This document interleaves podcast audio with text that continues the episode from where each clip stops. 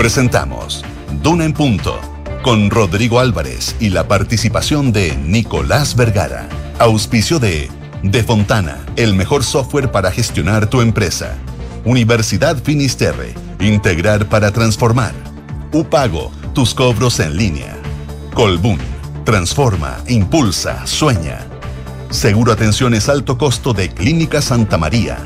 Ahora Sodexo Beneficios e Incentivos es Plaxi. Bienvenido a Plaxi. Y Scotiabank. Duna. Sonidos de tu mundo.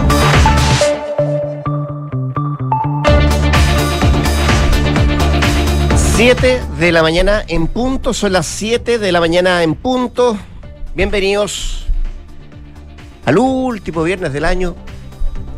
Bienvenidos a el último programa de este 2023 de Duna en Punto, eh, que por cierto nos vamos a encontrar el 2024, en un par de días más.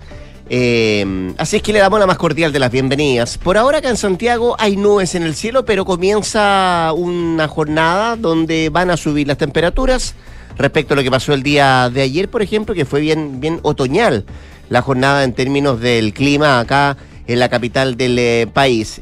Vamos a estar contándole cómo va a estar el tiempo si es que usted decide salir de la región metropolitana, si decide quedarse, qué va a pasar, por ejemplo, en la quinta región costa, en la zona costera de mm, Valparaíso y Viña del Mar.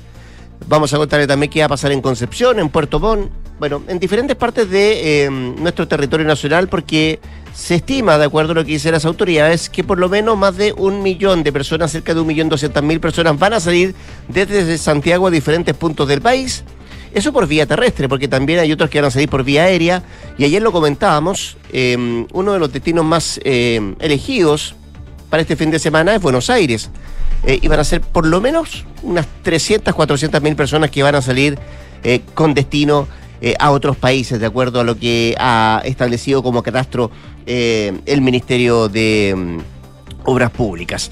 Vamos a estar hablando de eso, vamos a estar hablando también de algunas discrepancias que han surgido de este acuerdo entre SQM y Coelco por la extracción del litio ahí en el salar de Atacama. Hay algunos parlamentarios oficialistas que piden conocer más detalles del memorándum, eh, saber efectivamente cómo se va a desencadenar este acuerdo entre la estatal y la empresa privada eh, hay alguna molestia también del Consejo de Pueblos Atacameños, que también dice, nos enteramos de la prensa, de este acuerdo entre SQM y Codelco, y ha tenido que salir la ministra, debería explicar efectivamente eh, el, en grosso modo qué significa esta alianza, eh, que va a generar muchos réditos en materia económica para nuestro país. También vamos a contarle detalles de aquello. Vamos a estar también en la Argentina porque comienza a regir el decreto eh, o la ley ómnibus de Javier Milei en esta jornada, en medio de molestias, tensión con los trabajadores, con eh, los piqueteros a propósito de las medidas adoptadas de manera urgente por el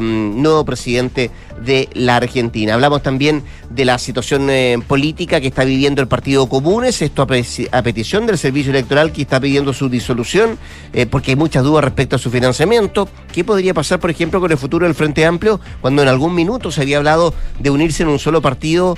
Em, Convergencia Social, Comunes, Revolución Democrática. Bueno, de estos tres partidos hay dos que están en situación compleja, lo de Comunes y, por cierto, la situación convenios que ha afectado a Revolución Democrática. Vamos a hablar también de las aspiraciones presidenciales de Donald Trump, que sabe ahora de un segundo estado que le está impidiendo aparecer en la papeleta. Bueno, parte de los temas que vamos a revisar en esta jornada acá en Duran Punto. Josefina Stavrakopoulos, ¿cómo te va? Buenos días. Muy bien, ¿y a ti? Aquí estamos, pues, el último día. ¿Listo para que se termine el 2023? Listo para que se termine, enfrentando este término de año. ¿Te vas el fin de Con semana? Pocas energías, pero ahí estamos. Ya, pero te vas el fin Voy de semana. a ir a la, a la región de, de A la quinta. A la quinta costa estoy. ¿Y vas a ver los fuegos artificiales? Depende, cuéntame cómo va a estar el clima. Yo te cuento, porque, bueno, eh, vamos al tiro al paraíso. Si ya varios se van a, a- a la costa a ver los fuegos artificiales que se retoman este año. A esta hora hay 13 grados. La máxima va a llegar a los 20 en Viña del Mar y Valparaíso. Para el fin de semana, ¿Mm? las máximas van a estar entre los 21 y los 22 grados. Y el domingo la noche se esperan cielos despejados. Ah, buen panorama entonces. Buenas noticias entonces para los que van a ver ese show pirotécnico. En Santiago, acá en la capital, hay 12 grados, la máxima va a llegar hasta los 29, cielos principalmente cubiertos a esta hora de la mañana, pero va a ir variando a despejado durante la tarde. Las temperaturas se van a mantener entre los 29 y los 28 grados durante el fin de semana con cielos totalmente despejados. En Concepción, donde nos pueden escuchar en el 90.1, 13 grados, máxima de 22. Para el fin de semana las máximas van a estar en torno a los 20 grados y se espera eh, nubes principalmente durante todo el fin de semana. Y por último, Puerto Montt, a esta hora 11 grados, máxima de 21.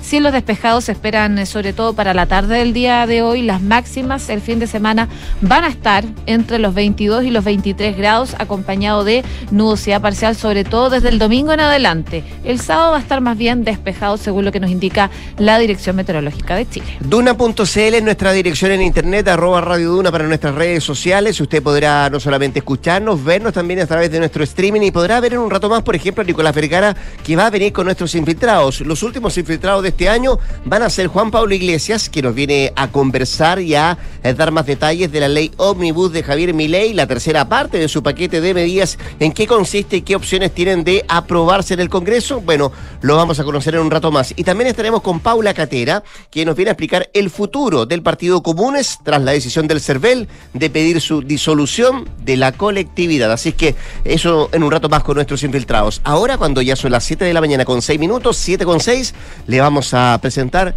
los últimos titulares de este año.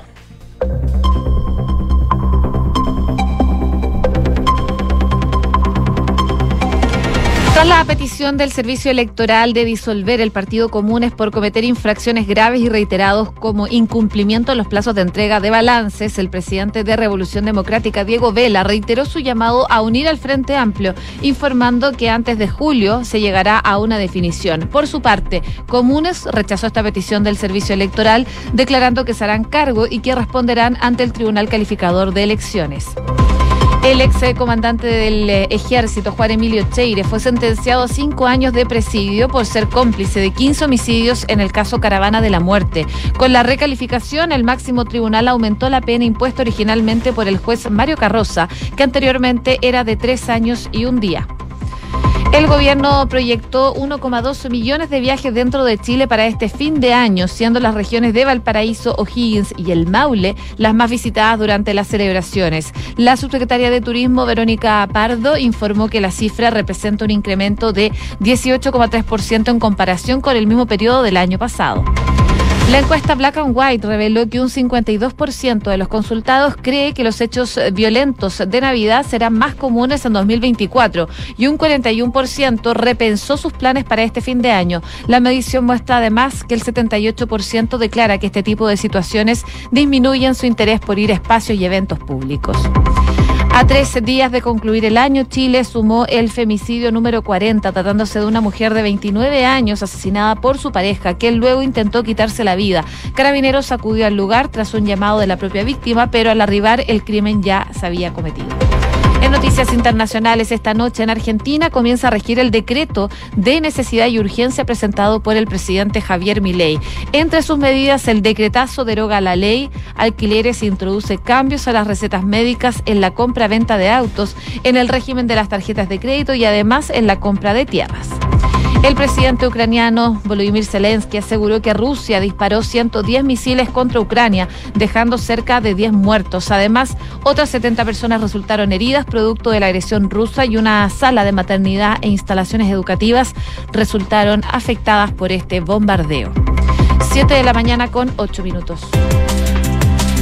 Vamos al detalle de lo que pasa en el país después de transformarse ayer en un hecho histórico y podríamos decir con apoyo transversal. Ahora surgen algunas discrepancias en torno al acuerdo de Codelco y SQM por el litio en el Salar de Atacama. Tanto así que el gobierno tuvo que salir a defender el memorándum ante algunos cuestionamientos de algunos parlamentarios del propio oficialismo que exigieron conocer eh, eh, pormenores del trato de la estatal con la firma privada.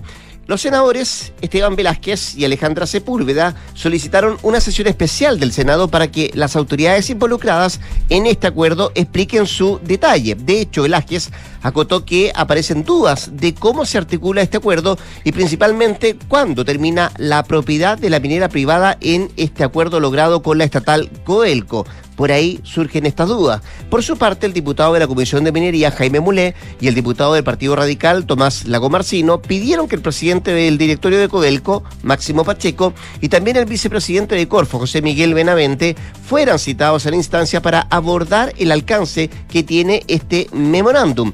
Ante estas dudas, la ministra de Minería explicó que el trato no tiene que ver con ámbitos de confianza o no confianza. Decía ella, acá estamos hablando de ámbitos formales y legales y eso es lo que como gobierno hemos relevado, decía la propia ministra de Minería, quien además detalló que ahora viene un trabajo desde el punto de vista legal, desde el punto de vista financiero, también tributario, etcétera, etcétera. Decía ella que va a desarrollar Codelco como la contraparte de este acuerdo y que naturalmente tendrá todas las precisiones que el caso requiera.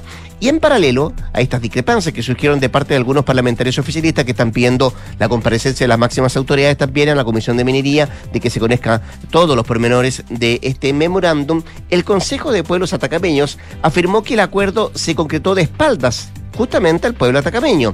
También agregan que se repite la historia de enterarnos por la prensa de aumentos de cuotas de producción y también de ventas, además de extender hasta el año 2060 la extracción de las aguas de un sistema eh, altamente frágil y sensible como es la cuenca del acuífero del Salar de Atacama, es lo que pusieron en un comunicado. Siempre se nos indicó que no existía acuerdo verbal ni escrito entre las partes y hoy nos enteramos de que el salar será objeto de extracción de las aguas hasta el año 2060, enfatizan en este comunicado el Consejo de Pueblos Atacameños, que viene a mostrar también otra discrepancia respecto a lo que se había conocido el día de ayer, este memorándum que incluso llevó al presidente de la República, Gabriel Boric, a dar los em, detalles de este acuerdo que había, eh, se había firmado entre SQM y la estatal Codelco. Vamos a ver cómo sigue esto adelante. Hay alguna molestia también de parte del propio oficialismo de cómo se fueron generando eh, cada uno de los detalles de este memorándum, pero por cierto, estamos hablando de un acuerdo que va a significar importantes ingresos para el Estado y que por ahora,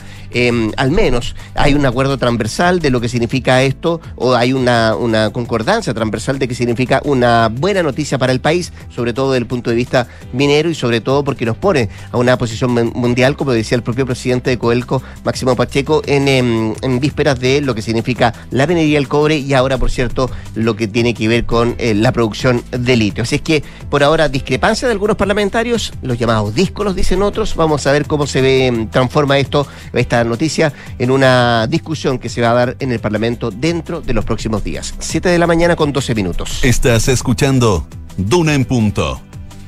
Oye, ya hay cambios en la figura judicial de Juan Emilio Cheire porque finalmente la Corte Suprema recalificó su participación en los homicidios del caso Caravana de la Muerte, condenándolo como cómplice de los crímenes que ocurrieron en el 73. Recordemos que en el 2018 Juan Emilio Cheire había sido condenado ya por el juez Mario Carroza, pero como encubridor. Ahora lo que cambia es que ahora es cómplice. Encubridor de 15 homicidios es lo que había sido eh, condenado por eh, el juez Mario Carroza en este llamado episodio de La Serena del caso Caravana de la Muerte, una causa que sabemos es emblemática de los crímenes contra los derechos humanos en eh, dictadura. Ahora, con esta recalificación que hace la Corte Suprema, eh, aumenta la pena impuesta originalmente por el juez Mario Carroza a Juan Emilio Echeire, la que pasa entonces de tres años y un día de presidio a cinco años de presidio menor en su grado máximo. Se le imputa también las penas accesorias de inhabilitación absoluta perpetua para derechos políticos la inhabilidad absoluta para cargos u oficios públicos durante el tiempo de la condena y el pago también de las costas de esta causa judicial. Ahora, considerando su irreprochable conducta anterior, se le concedió la libertad eh, vigilada intensiva. Este fallo de la Suprema indica que si por cualquier motivo se decretase el cumplimiento efectivo de la pena privativa de libertad, que en este caso no lo es, em, se le deberá abonar el tiempo que él estuvo en el campo militar de Peñalolén, que fueron cuatro días, entre el 8 y el 12 de julio del 2016. Así que eh, cambia la situación judicial de Juan Emilio Cheire Pero claro, la, Corte Suprema eleva las penas que deberán cumplir no solo Cheire, sino que también ocho militares en retiro por estas responsabilidades en los delitos de homicidio calificado de estas 15 personas perpetrados el 16 de octubre del 73 en el llamado caso Caravana de la Muerte. 7 de la mañana con 14 minutos. Escuchas, Duna en punto. Vamos a hacer una pausa en los temas locales, nos vamos a ir a los Estados Unidos porque ya no es uno, sino dos los estados que le van a impedir al expresidente de los Estados Unidos, Donald Trump, estar en la papeleta de las primarias presidenciales. Ahora se trata del estado de Maine, que ha bloqueado a Trump de la papeleta, convirtiéndose en el segundo estado en impedir que el expresidente se postule. Esto en virtud de una disposición constitucional que impide que los insurrectos ocupen cargos. La medida se produce días después de que la Corte Suprema de Colorado eliminara a Donald Trump de la boleta primaria estatal por el mismo motivo, pero ahora fue la secretaria del Estado de Maine China Billows, quien examinó el caso después de que un grupo de ciudadanos cuestionara la presencia de Trump y concluyera que el expresidente debería ser descalificado por incitar a una insurrección el 6 de enero del año 2021. De esta manera, Billows se convierte en la primera funcionaria electoral en tomar medidas unilaterales mientras el Tribunal Supremo del Estado eh, está a punto de decidir si Trump sigue siendo elegible para continuar su campaña. Desde el círculo cercano del exmandatario dijeron que van a apelar a la decisión de Billows ante el sistema judicial y es probable que el más alto tribunal del país tenga la última palabra en este caso. Fíjate que aunque Maine solo tiene cuatro votos electorales, puede transformarse en clave, por cuanto Trump ganó uno de los electores de Maine en el año 2020, por lo que dejarlo fuera de la papeleta en caso de que se convierta en el candidato republicano a las elecciones generales podría tener implicaciones bastante enormes en una carrera que se espera se decida por un estrecho margen en las próximas elecciones presidenciales presidenciales. Así que se transforma en un Estado que puede marcar eh, diferencia y puede definir, por ciento, la carrera presidencial de los Estados Unidos. Por ahora, entonces, a la espera de lo que resuelva el Tribunal Supremo de los Estados Unidos, pero eh, Maine se suma al Estado de Colorado, lo que le estarían impidiendo estar en la papeleta de primarias presidenciales al ex mandatario norteamericano. 7 con 16. Estás en Duna en Punto. Oye, más de 300 páginas tiene un lapidario escrito ingresado por el CERVEL al Tribunal Calificador de Elecciones. Esto para pedir la disolución del Partido Comunes, que es miembro del Frente Amplio, eh, conglomerado, por supuesto, del gobierno del presidente Gabriel Boric. Entre los fundamentos eh, que eh, da cuenta el CERVEL, hay infracciones graves y reiteradas a la normativa que regula el financiamiento público de los partidos políticos y hay uno de los aspectos que da cuenta que de los fondos fiscales que se le pagaron al partido por concepto de reembolso, eh, se detectó que una gran cantidad fueron girados por medio de cheques que fueron cobrados por caja, en donde eh, no saben o, se presume que estos fondos tuvieron un destino diferente al que se habían eh, dado inicialmente. Estas infracciones hicieron finalmente que el CERVEL llevara los antecedentes a la justicia también, no solo al Tribunal Calificador de Elecciones, lo que concretó en septiembre sumándose al Consejo de Defensa del Estado.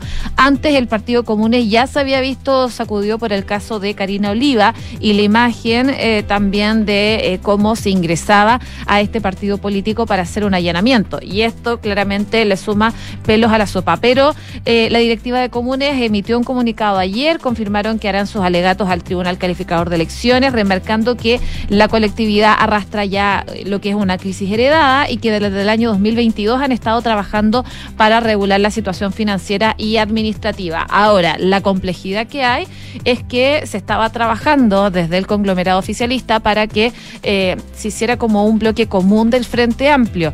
Y eso está complicando, dado que los tres partidos están en conversaciones para lograr converger en esta única colectividad antes de julio eh, del año que viene, precisamente para aliviar la crisis que se ha generado en Revolución Democrática por el caso convenio y ahora lo que está afectando a comunes. La mesa de cada partido ya tuvieron algunas reuniones, analizaron cómo responder a esta situación, pero em, se destaca que están desdramatizando este asunto y sabían que este tema estaba, pero que estaban eh, arreglándolo desde la administración pasada. Bueno, van a continuar las conversaciones, por supuesto, mientras que Convergencia Social citó un comité central para este sábado con el fin de abordar la situación del partido. El próximo hito de esta planificación es un plebiscito que deben hacer para consultar a los militantes por esta fusión que se quiere hacer para el Frente Amplio. Va a ser el próximo 6 de marzo. Vamos a ver qué pasa porque todavía podemos decir van a estar en compás de espera hasta lo que resuelva por el Tribunal Calificador de Elecciones son más de 12.000 los militantes de comunes que, de acuerdo a lo que resuelva el, el TICER, podrían eh, transformarse en independientes o fichar por otro partido del Frente Amplio. Eh, tiene el Partido Comunes una ministra, dos subsecretarios, cuatro delegados provinciales, cuatro diputados y 18 seremis, que están a la espera de lo que resuelva el Tribunal Calificador de Elecciones. 7 con 19. En Duna en Punto le tomamos el pulso a la economía.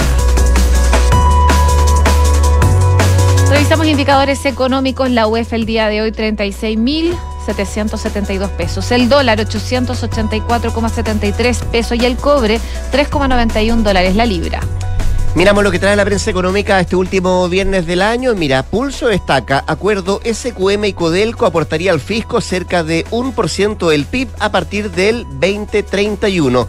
Y en otros títulos de Pulso, Fiscalía Nacional Económica recomienda medidas para mayor competencia en el mercado de hospedajes. ¿Qué trae el financiero como principal titular? Coelco ganaría 4.500 millones de dólares en primeros seis años de acuerdo con SQM y nueva compañía tributará entre el 75 y el 80% de utilidades. Son parte, parte de los títulos económicos de este viernes.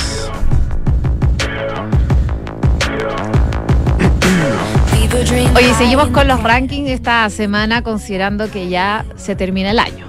Y los artistas más escuchados de 2023 se dieron a conocer por Spotify. Artistas. Artistas, porque esta aplicación, sabemos, es muy usada Mm. en todo el mundo. Y Taylor Swift, que probablemente me imagino que muchos se lo esperaban, ¿Quién otra, no? que en otra destronó a Bad Bunny y se convirtió en la artista más escuchada del año al contar con un promedio de 107,7 millones de oyentes mensuales a nivel global.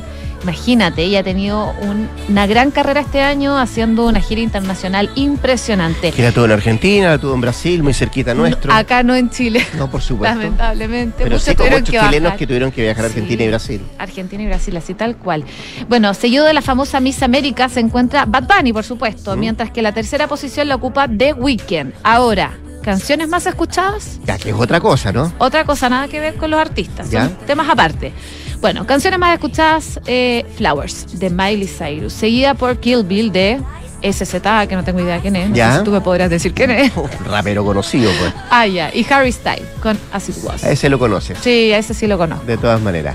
Ya, pues ahí está el ranking de las artistas o la artista más escuchada, en este caso Taylor Swift y también, y también Miley Cyrus con su canción más escuchada este 2023. Vamos a la pausa. Josefina Stavrakopoulos, Nos nuestra, nuestra Taylor Swift, vuelve a las 8 para actualizar la noticia. Y antes de la pausa. como ella. Ojalá. Mira, en la Finis forman integrando las demandas del nuevo mundo para la era de la inteligencia artificial y también la realidad virtual, desarrollaron una nueva carrera, Ingeniería Civil en Realidad Virtual y Videojuegos de la Facultad de Ingeniería, Universidad Finisterre, Admisión 2024. Colbún transforma la fuerza del agua, del sol y del viento en energía confiable y al alcance de todos, impulsando una transición energética y también responsable.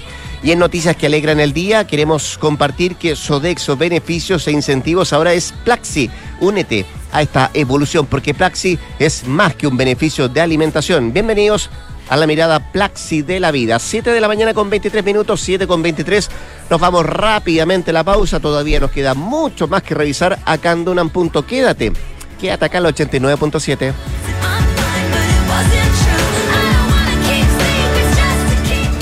¿Sabías que el seguro Atenciones Alto Costo de Clínica Santa María y Health Seguros se puede complementar con cobertura ambulatoria y o de accidentes? Contrata y conoce más en clínicasantamaría.cl. El riesgo es cubierto por Health Seguros de Vida S.A. Las condiciones generales se encuentran depositadas en la Comisión del Mercado Financiero bajo el código POL 3 2017 0001.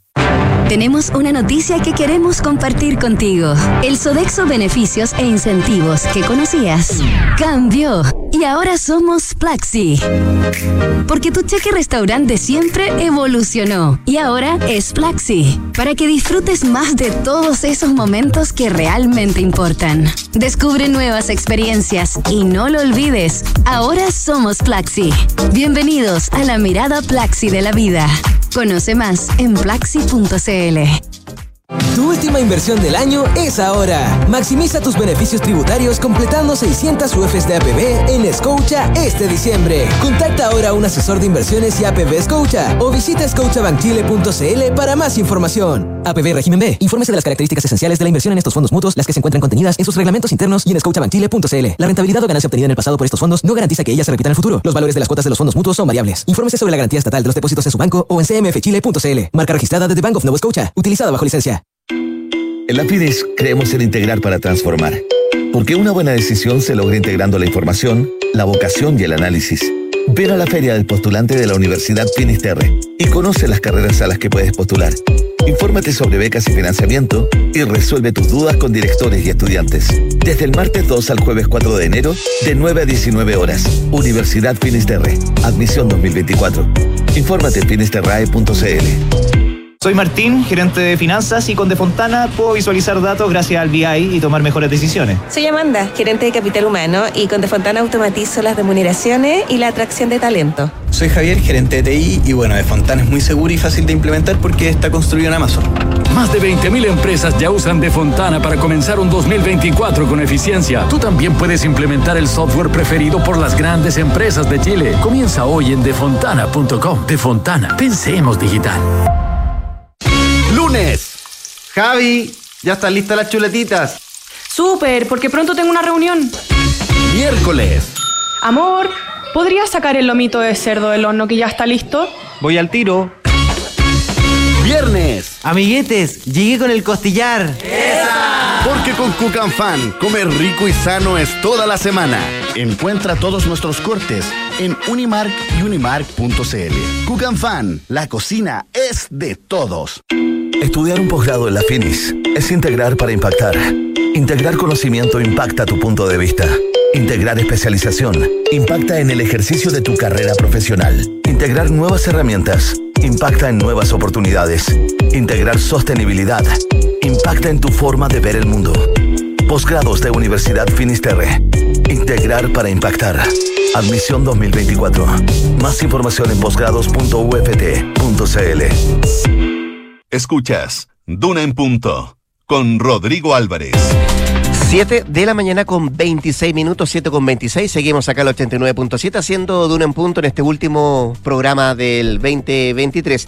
Este jueves, ayer comenzó a regir la Política Nacional de Migraciones, que entre otras cosas busca garantizar una migración segura y ordenada. Al menos eso se espera con esta nueva política para nuestro país. Bueno, queremos hablar de esto y más con el director del Servicio Nacional de Migraciones, Luis Eduardo Taller, a quien tenemos ya en la línea telefónica y por cierto saludamos en esta mañana. Director, ¿cómo le va? Muy buenos días. Hola Rodrigo, buenos días. ¿Cómo está usted? ¿Todo bien? Todo bien, sí. Qué bueno. El año ya. Oiga, a propósito de lo mismo, director, estamos llegando al final de este, de este 2023 y, y más allá del hito, por cierto, que significa la entrada en vigencia de esta política migratoria, para usted este año fue un año complejo, fue un año difícil en materia migratoria, ¿cómo lo calificaría? O sea, más que para mí, yo diría que eh, la situación migratoria que ha venido viviendo el país en los últimos años, algo que se vio durante este año, eh, es compleja desde el punto de vista de la, de la política pública. O sea, para el Estado de Chile, el enfrentar un, un, un fenómeno tan intenso, ¿ya? con tantas implicancias, ¿ya? Eh, con tantas consecuencias también para las comunidades eh, receptoras, es, un, es, una, es una complejidad, digamos, importante, ¿no es cierto? Creo que hemos eh, desarrollado herramientas de política y, y, y normativas, ¿no es cierto?, a propósito de la, del número importante de proyectos de ley que se han tramitado en el Congreso en esta materia, eh, que nos ha permitido, digamos, avanzar y mejorar las capacidades de nuestro Estado para eh, abordar este tema desde el punto de vista de, la, de, objetivos que son los que están en la política, que son tener una, un mejor control, por una parte, y gestión de la frontera, una gestión más eficiente, y eso se ha logrado, se ha visto en la... En la Evidentemente que hay mucho que mejorar, pero se ha visto una mejora en la, en la reducción de los ingresos irregulares, en el aumento de las capacidades y las condiciones de vigilancia de la frontera. Tenemos que avanzar, como le digo, pero se ha avanzado. Eh, y por otro lado, se ha, se, ha, se ha avanzado en la normalización de un servicio que está absolutamente sobrepasado en términos de su solicitud y hemos avanzado con medidas nuevas como el empadronamiento biométrico. O sea, creo que si bien hay una complejidad propia del fenómeno migratorio en la magnitud en la que lo está viviendo el país, hemos podido desarrollar eh, herramientas para mejorar nuestras capacidades para, para abordarlo. Qué, bueno que partimos con esa definición, eh, director, porque es importante también conocer otras posturas. Y, y por lo mismo quería preguntarle si usted descarta de plano que este año, el 2023, haya existido una migración irregular desatada en la frontera de nuestro país, como han manifestado algunos o han dicho algunos que se acerca un poco a esa, a esa definición. No, eh, o sea, miremos los datos. ¿ya? La- Las detecciones del ejército y de, la, y de, y de carabineros en términos de ingresos regulares han reducido un 25% respecto al año anterior.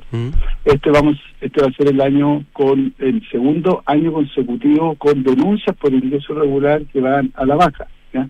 Todavía hay un número importante de denuncias que se han visibilizado muchas de ellas a partir del proceso de empadronamiento biométrico, puesto que nosotros hicimos un llamado a que aquellas personas que no se hubiesen denunciado ¿ya? Se au- hasta se autodenunciaran. Se, Sí. se autodenunciaran. Claro. Entonces, hemos tenido también mejoras en el en el en, en, en- en la recopilación de información. Recordemos lo que pasaba aquí en año, en año el año 2000, 2021, ¿no es ¿cierto? Cuando se, se quemaban, digamos, eh, seres de personas migrantes en las ciudades del norte, donde había marchas en contra de la migración, donde había un impacto, yo diría, descontrolado y con mucho abandono por parte de las autoridades en términos de las comunidades y comunas de acogida. Eso hoy día no se ve. O sea, yo diría que hemos mejorado, tenemos muchísimo eh, espacio mejor, evidentemente. Pero se ha avanzado bastante, presentado Y que, y que en vigencia nos va a ayudar a eso. Pero yo, yo diría que, que, que estamos en una situación como la que veíamos en el pasado. Ya, eh, es importante también porque porque los números acá ayudan mucho a, entender el fenómeno, eh, director. Estamos conversando con el director del Servicio Nacional de Migraciones, Luis Eduardo Taller, eh, y, quería preguntarle a propósito de, de esto que me estaba explicando, porque hay dos formas de detectar ciertos los ingresos irregulares, la denuncia y la autodenuncia. En términos de porcentaje, ¿hay diferencia entre una y otra? ¿Qué, ¿Y qué tipo de porcentaje es? ¿Son números más grandes los que ingresan y que son denunciados o los autodenuncias que hemos tenido en el último tiempo también? Ya, lo que pasa ahí, Rodrigo, claro, efectivamente son, son dos eh, fuentes de información de un dato que es por sí mismo muy difícil para el Estado, que es eh, identificar y tener información sobre personas que, eh, digamos, de las cuales no hay registro, por decirlo así. ¿ya? Porque ingresan irregularmente, no, no hay ningún registro, ninguna fuente eh, por sí misma cuando la persona ingresa. Entonces, hay dos formas de contabilizar y detectar esta, eh, esta persona. Una es el trabajo que realizan las policías y el ejército en la frontera. ¿ya? Que teniendo más capacidad este año, porque está la infraestructura crítica, por la inversión de mil millones que se que se acaba de hacer a propósito de la instalación de puestos de observación fronteriza, se detecta gente ingresando a la frontera. ¿ya? El volumen de detección está en torno a las 20.000 este año. ¿ya? Eh, eh, al gran año, lo, lo que es un 25% más baja que el año anterior, las detecciones. Teniendo más capacidad, se ha detectado menos gente. Es un primer dato. Es un dato que da cuenta del ingreso regular en el lugar y en el momento en que se produce. Luego están las denuncias y autodenuncias que se realizan ante la PBI. ¿ya? Esto es, personas que voluntariamente se acercan a la Policía de Investigaciones, habiendo en el pasado ingresado irregularmente al país y dicen, yo ingresé regularmente al país y se autodenuncian dentro de, eh, en la Policía de Investigaciones. Luego están los, junto con, con este dato de las autodenuncias, están las denuncias que son aquellas que la PDI cursa en sus operativos. ¿ya? Carabineros, la PDI ha- hacen operativos, detectan personas en situación irregular sin ningún tipo de registro y se las denuncia. ¿ya? Que una, es una, un instrumento que nos sirve para saber dónde están las personas, pero no necesariamente da cuenta del momento en que ingresar. Perfecto, perfecto. Entonces te- tenemos estas dos cifras Ya. y las dos han ido a la baja, todavía son volúmenes importantes los de denuncia y los de ingreso, pero eh, se, ha ido, se ha ido a la baja. Y hay otro dato importante, eh, Rodrigo, y es que se han producido más de 6.000, eh, no, son un poquito menos, son 6.400 y tantas reconducciones, o sea, casi 6.500 reconducciones que son personas detectadas en la frontera, que son reconducidas al país de origen, lo que implica un 80% más que el año pasado. Entonces, eh, lo- los datos nos muestran que hemos mejorado Mm. ya en el en control de fronteras y también nos muestran que tenemos que seguir eh, avanzando y esta política tiene un eje importante en mejorar la gestión de la frontera. Ya quiero ir a la política, pero antes el último dato que me, me gustaría conocer, eh, mm, eh, director, eh, ¿es posible saber cuánta gente se encuentra en situación irregular de los migrantes que hoy tenemos en nuestro país? Sí, el, bueno, el proceso de empadronamiento biométrico Ah. es una herramienta no solo para identificar a las personas biométricamente, esto es con huella dactilar y fotografía, Sí. además de dirección, correo electrónico, nombre, documento, etcétera, sino también es una buena herramienta que nos permitió eh, de alguna manera sincerar ¿ya? y mejorar el dato de la, de la irregularidad. ¿ya? Hoy día tenemos en la plataforma de empadronamiento biométrico 195 mil personas, 195 mil personas que están eh, inscritas en la plataforma, ¿ya? inscritas en la plataforma para eh, para ser empadronadas. Ya, pero no quiere, no, 195.000 no quiere decir que ese 100% son personas que están en una situación irregular, ¿o sí? Esas son personas adultas, ¿Ya? ¿ya? de las cuales el 100% ¿ya? Eh, ha- se ha denunciado ¿ya? por ingreso regular. ¿ya? Están inscritos en la plataforma y hemos logrado de esas 195 mil, casi 195 mil, empadronar biométricamente a 158 mil.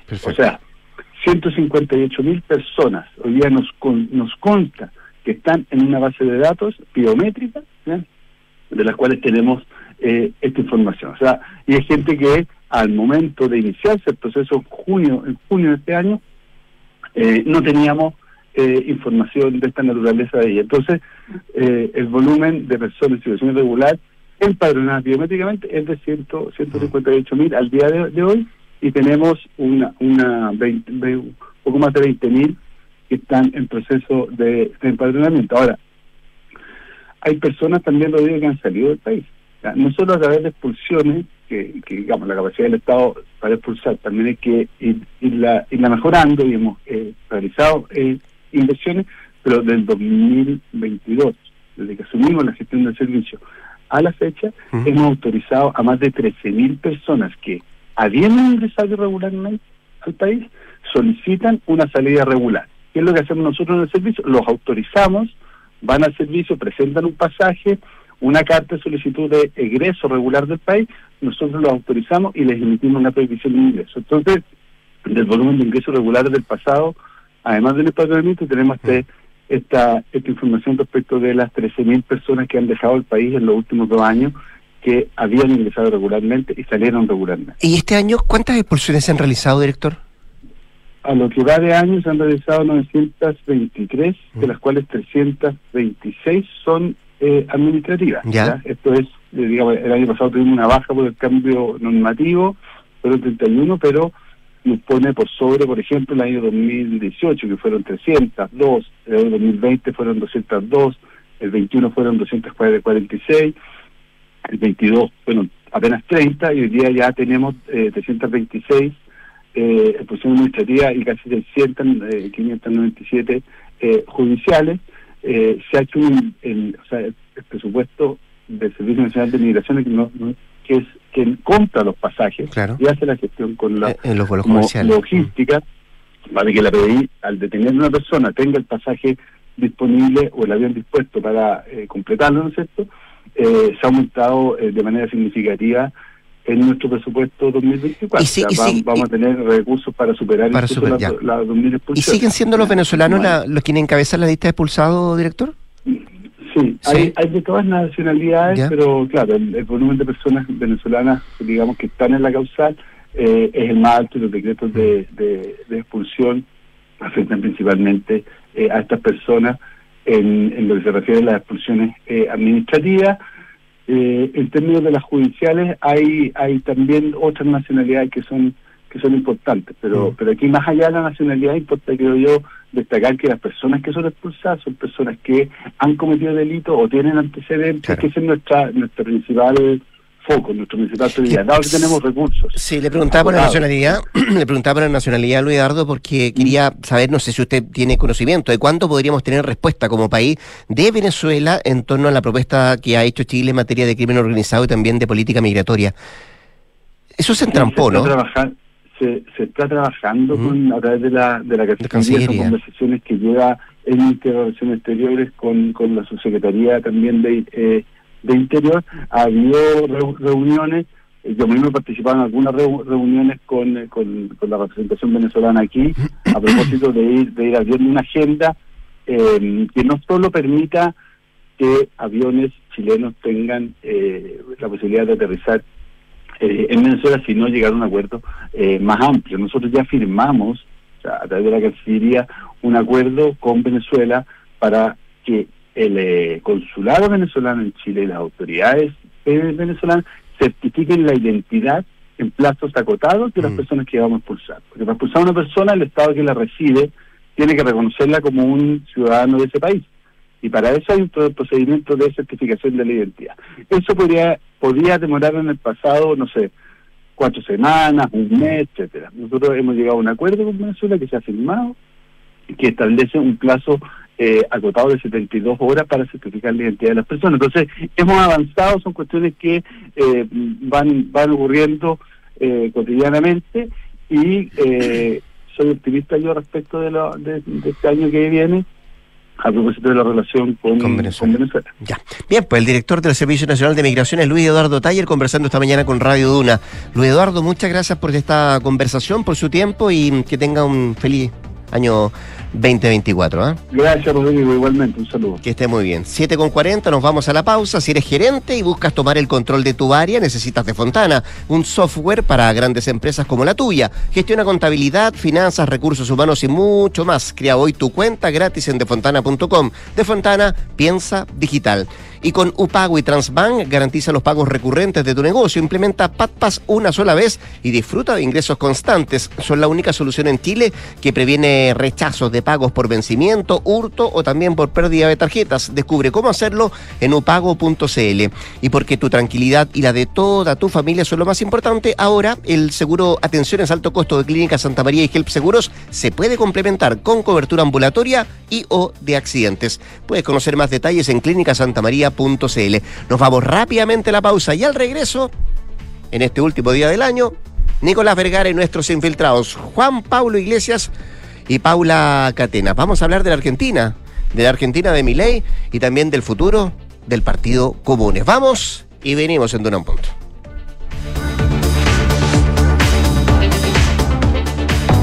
Descubre la alianza perfecta para tu negocio con UPago y Transbank. Garantizamos tus pagos recurrentes. Evita las complicaciones por vencimiento, hurto o pérdida de tarjetas y reduce los rechazos. Activa PatPass en línea una sola vez y asegura tus ingresos de forma permanente. Optimiza tu flujo de caja y reduce los impagos. Fortalece las finanzas de tu negocio hoy. Visita upago.cl y pasa al siguiente nivel. En Colbún somos una empresa de origen chileno. Transformamos la fuerza del agua, del sol y del viento en energía renovable, eficiente y segura al alcance de todo el país. Impulsamos una transición energética responsable, promoviendo pequeños y grandes cambios junto a clientes, trabajadores y comunidades. Por eso en nuestra central hidroeléctrica Angostura construimos un gran proyecto turístico en el Biobío, el Parque Angostura, que acumula más de un millón de visitas en 10 años. Colbún transforma, impulsa, sueña.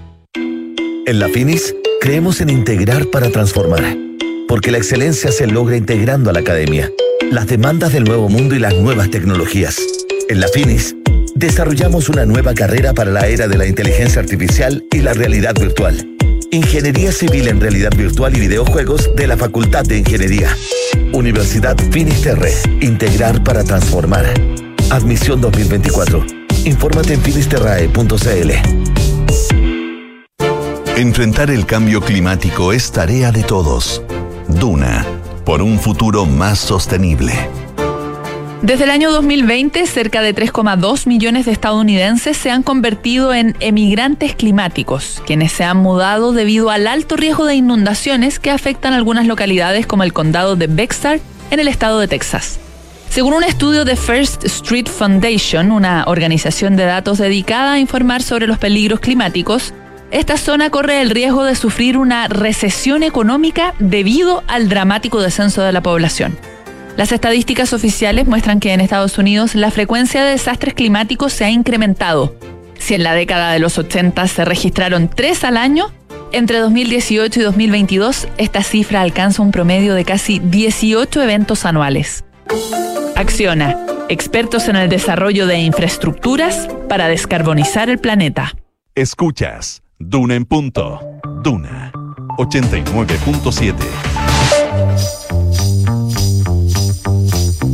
Son los infiltrados. Los editores de la tercera están en Duna en punto. Y llegó el último día, don Nicolás Vergara. ¿Cómo está usted? Y dicen que nadie se enoja. Y dicen que nadie se enoja, ¿cierto? El último día hábil, aclaremos. Claro. Y el último día de este programa también. Del 2023. Sí, sí, sí. No le haga ilusiones. Ah, casi no le haga ilusiones. Casi- no, casi no le haga ilusiones a la gente. No, no, no. no le haga ilusiones a la gente. No, tendría que, no sé, pedirle a cada uno de los auspiciadores, uno por uno, el haber estado con nosotros acá, sí. Bueno, eh, y estamos con Juan Pablo Iglesias y con Paula Catena en esta edición de Viernes. ¿Cómo les va? Hola. Hola, hola, días. gracias. Bien. ¿Sí? Estoy en minoría de género y. Primera vez como fue no la- sé cuánto tiempo. Claro, pero- no sé. Oh. Vamos, vamos a terminar así el, el- el último día del año. Oye, eh, No nos hagan mucho caso, acá están nuestros cuerpos, no sé si nuestro cerebro. por supuesto. Costó tanto hoy día, de verdad. En el caso costó mío, bastante la en el caso levantada. mío, les puedo garantizar que está mi cuerpo. El resto, no sé. Vamos a hablar de Argentina con Juan Pablo Iglesias. Eh, entró en vigencia, ¿cierto? La ley Hoy día, Omnibus, o sea, la- el DNU. El DNU. Eh, pero partamos por, eh, por eh, el Partido Comunes, Paula, eh, y la incertidumbre que hay respecto a su futuro, ¿no? Claro, porque ayer el servicio electoral envió este comunicado que a algunos les tomó por sorpresa eh, del oficialismo, estoy hablando más bien del socialismo democrático, porque en el Frente Amplio había cierta conciencia respecto de que esta era una posibilidad de que podía pasar. Finalmente lo que dice el CERVEL es que pide al Tricel la disolución del partido, esto por... eh, faltas graves y reiteradas a la normativa que regula el financiamiento público de los partidos políticos. Esto de alguna forma eh, vuelve a llover sobre mojado frente, sobre el Frente Amplio en un contexto en que está enfrentando no solo este caso particular de comunes, que en todo caso se arrastra desde que se conoce todo el caso de la ex candidata eh, a gobernadora de la región metropolitana, Karina Oliva, por la cual enfrenta una causa judicial, eh, sino que también en un contexto en que hemos visto cómo este proyecto político del Frente Amplio se ha puesto en cuestión su discurso, su relato de que venían a hacer las cosas distintas a raíz de eh, todo lo que se está investigando en este denominado caso convenio, este lío de platas entre fundaciones y reparticiones del Estado. Este es un eh, factor adicional que se suma y que tiene que ver con eh, el partido que actualmente encabeza Marco Velarde y lo que ellos dijeron ayer, bueno, a raíz de esto, porque lo que da cuenta del CERVEL es que hay recursos no rendidos por 128 millones de pesos en 2021 y 14 millones en 2020 y por lo mismo dicen, cortaron por lo más drástico porque este esta, mm, esta acción o esta ofensiva que toma el CERVEL es inédita desde que está funcionando la ley de partidos políticos, eso es lo que comentaban ayer, y por lo mismo tampoco hay precedentes de cuánto tiempo se podría demorar, Eh, además que el TRICEL, que es el organismo que va a revisar este esta, esta causa, se renueva el 31 de enero y lo que se espera es que sean ellos quienes eh, revisen esta, esta situación eh, del partido que ya, como les decía, se arrastra hace un tiempo y por lo mismo ayer eh, Marco Velarde decía eh, en las declaraciones que envió a la prensa, porque no hizo un punto de prensa, sino que eh, enviaron declaraciones, primero un comunicado y luego declaraciones de él, lo que daban cuenta es que esta era un problema heredado, apuntando a la directiva anterior, esto eh, a la expareja de eso, ¿ah? Karina, Karina Oliva, Jorge Ramírez, ¿se acuerdan que él estaba a cargo de esta colectividad?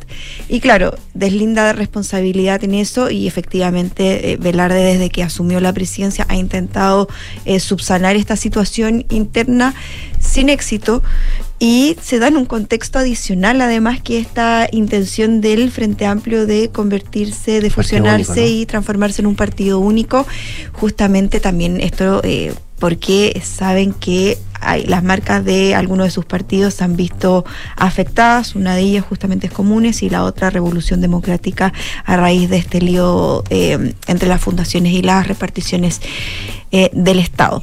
Y por lo mismo, una alternativa que vieron para salir de la crisis era justamente eh, fusionarse como Frente Amplio y posicionar, reposicionar la marca Frente Amplio como partido único. Esto, eh, en términos de plazo, ellos están apostando a que esta, fusión eh, se realice a en, antes de julio mm, del próximo año. Y por lo mismo, algunos dicen que eh, no sería tan terrible tener que esperar, que ver lo que pasa con el Tricel. Y de lo contrario, bueno, si se disuelve el camino a seguirlo, en, términos en términos numéricos, claro que sería un bajón para el Frente Amplio porque perderían, actualmente el Partido Comunes tiene más de 12 mil Más de 12.000 sí, militantes. y claro, ellos apostaban a con esta fusión transformarse en el partido más grande en términos de masa de militantes. No, de no suceder eso, bueno, en términos prácticos no, no afectaría nada más allá de que Comunes no podría eh, sumarse, y lo que sí, las autoridades que tiene comunes, que bueno, Toro es la más relevante, Javier Toro, la ministra, La ministra. de Desarrollo Y dos subsecretarios. Social, tres. Sí, eh, no, se, serían los más, los más afectados. Pero en entendido de que quedarían en una especie de, de y- o sea, o independientes o tendrían que optar por o eh, militar en alguno de los otros dos partidos de la coalición base del presidente Gabriel Boric o esperar que se concrete esta fusión del Frente Amplio en un partido único y fichar por esa alternativa o ya lo otro sería de plano quedarse como independientes. Mm, Ayer se les consultó, David Tralma de hecho hizo una, mm, un artículo para la tercera de hoy, en donde se le consultó a la autoridad, evitaron referirse al tema y lo dejaron en esta incertidumbre de más bien esperar, ya que eh, nadie quiere tampoco abandonar el barco anticipadamente sin que el tricel dé la última palabra. Eh, Pali, yo no recuerdo que se haya pedido la disolución de un partido por estas razones. En general ha sido por razones por no cumplir con los con los mínimos de votos, etcétera, etcétera. No tengo en la cabeza o hay algún antecedente. No está, de hecho, lo que nosotros entendemos es que esto es una, una insta- o sea, primera vez que ocurre, Sí, que había eh. sido inédito pedir la disolución por esta vía ante la justicia electoral y no, y por lo mismo no tiene precedentes. Eso es lo que no. Y, y por- aquí entonces campo fértil para que abogados creativos busquen teorías y pidan interpretaciones al Tricel o inter- claro, y tampoco se maneja, como al no tener precedentes, tampoco se sabe muy bien de cuántos son los plazos que Mm. se podría tardar. Y lo único que está a la vista es que se tiene que renovar el tricel en enero, el 31, y entonces serían ellos eh, lo que se transmite quienes revisen eh, esta causa. Y por lo mismo, al menos hasta el 31 de enero no tendríamos novedades. Eso es lo que, lo que nos transmitían ayer. Y recordemos que ahí vas- lo- los integrantes van a ser Sergio Muñoz, Arturo Prado, Mauricio Silva, María, María Cristina Gajardo y Carlos Bombal. Esa va a ser la nueva parte de la nueva composición Del que va a tener el Tricel. Del Sí. Eh, todo, siempre, cada día trae una, una novedad importante. Claro, aparte que es un partido joven, o sea, se, se, se creó en 2019 y que está enfrentando Mm. este tipo de situaciones. Oye, y de nuevo este tema de parejas, ¿ah? Eh, parejas involucradas en, en- Tú lo dices por, por- eh, Rodríguez y la, y la, la, la expareja de Karina Oliva. La pareja Karina Oliva y por el caso de la diputada. Da Ramírez, digo, Jorge Ramírez. Jorge Ramírez, que, que además era un personaje bien conocido en, el- en ese mundo previamente. Bien, pues. Ya, pues vamos a ver qué pasa con eh, comunes. Lo que no es tan común es lo que pasa hoy día en Argentina, Juan Pablo Iglesias, Hoy entra en día, vigencia el ayer, hoy día, mañana, desde, el- la próxima semana. desde, el- desde que asumió, ¿no? Don Javier Milei, 18 Desde- días en el desde poder. que asumió, así es. Hoy día, como decía, entra en rigor esta eh, DNU, el, el Decreto de necesidad de urgencia. de necesidad de urgencia, eh, que, que eso entra en vigor. Eh, la única opción de que se eh, revierta es que las dos cámaras lo rechacen. O, o Pero, que haya, eh, o que haya recursos. o- a- Claro, ya hay recursos ante- legales, que esos hay, digamos, Ya ya, hay ya hay recursos presentados. Eh, pero lo otro, la vía, la vía del, del Congreso en las dos cámaras, y eso es un proceso que va a demorar, y va a demorar aún más, y es lo que algunos dicen en Argentina, también es parte de esta, entre comillas, estrategia de mi ley, producto de esta nueva eh, embestida, digamos, pongámosle así, de, de- de iniciativas legales eh, eh, presentadas eh, esta semana, que es la llamada ley ómnibus. ¿ya?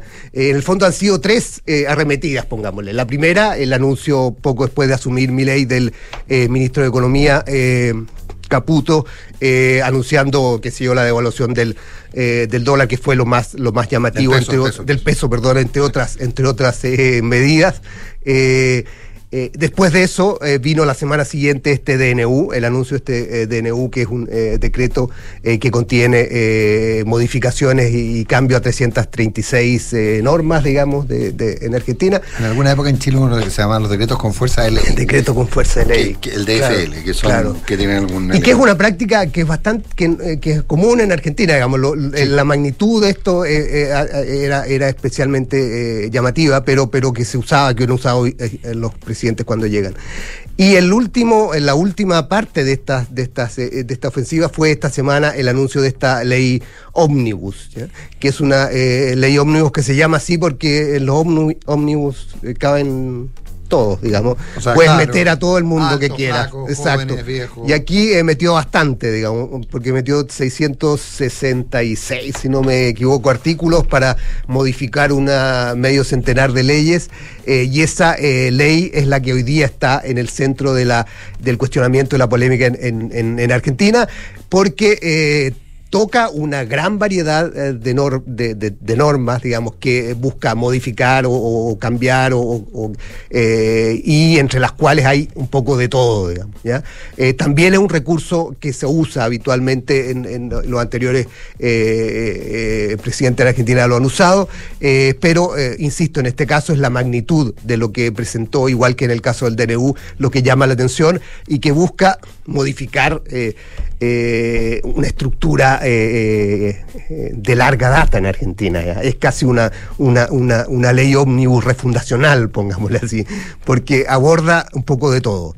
Pero entre las partes más polémicas y que enfrentan además más dificultades eh, y que eh, van a hacer que el Congreso se centre en esto, probablemente dejando de lado, o es lo que espera eh, la Casa Rosada, dejando de lado un poco el DNU, y por lo tanto el DNU va a empezar a regir, excepto, como decía Nicolás, producto de los recursos que se presenten en la justicia, pero esta va a ser la, ley que va a concentrar el debate. Recordemos que se crearon sesiones extraordinarias durante enero.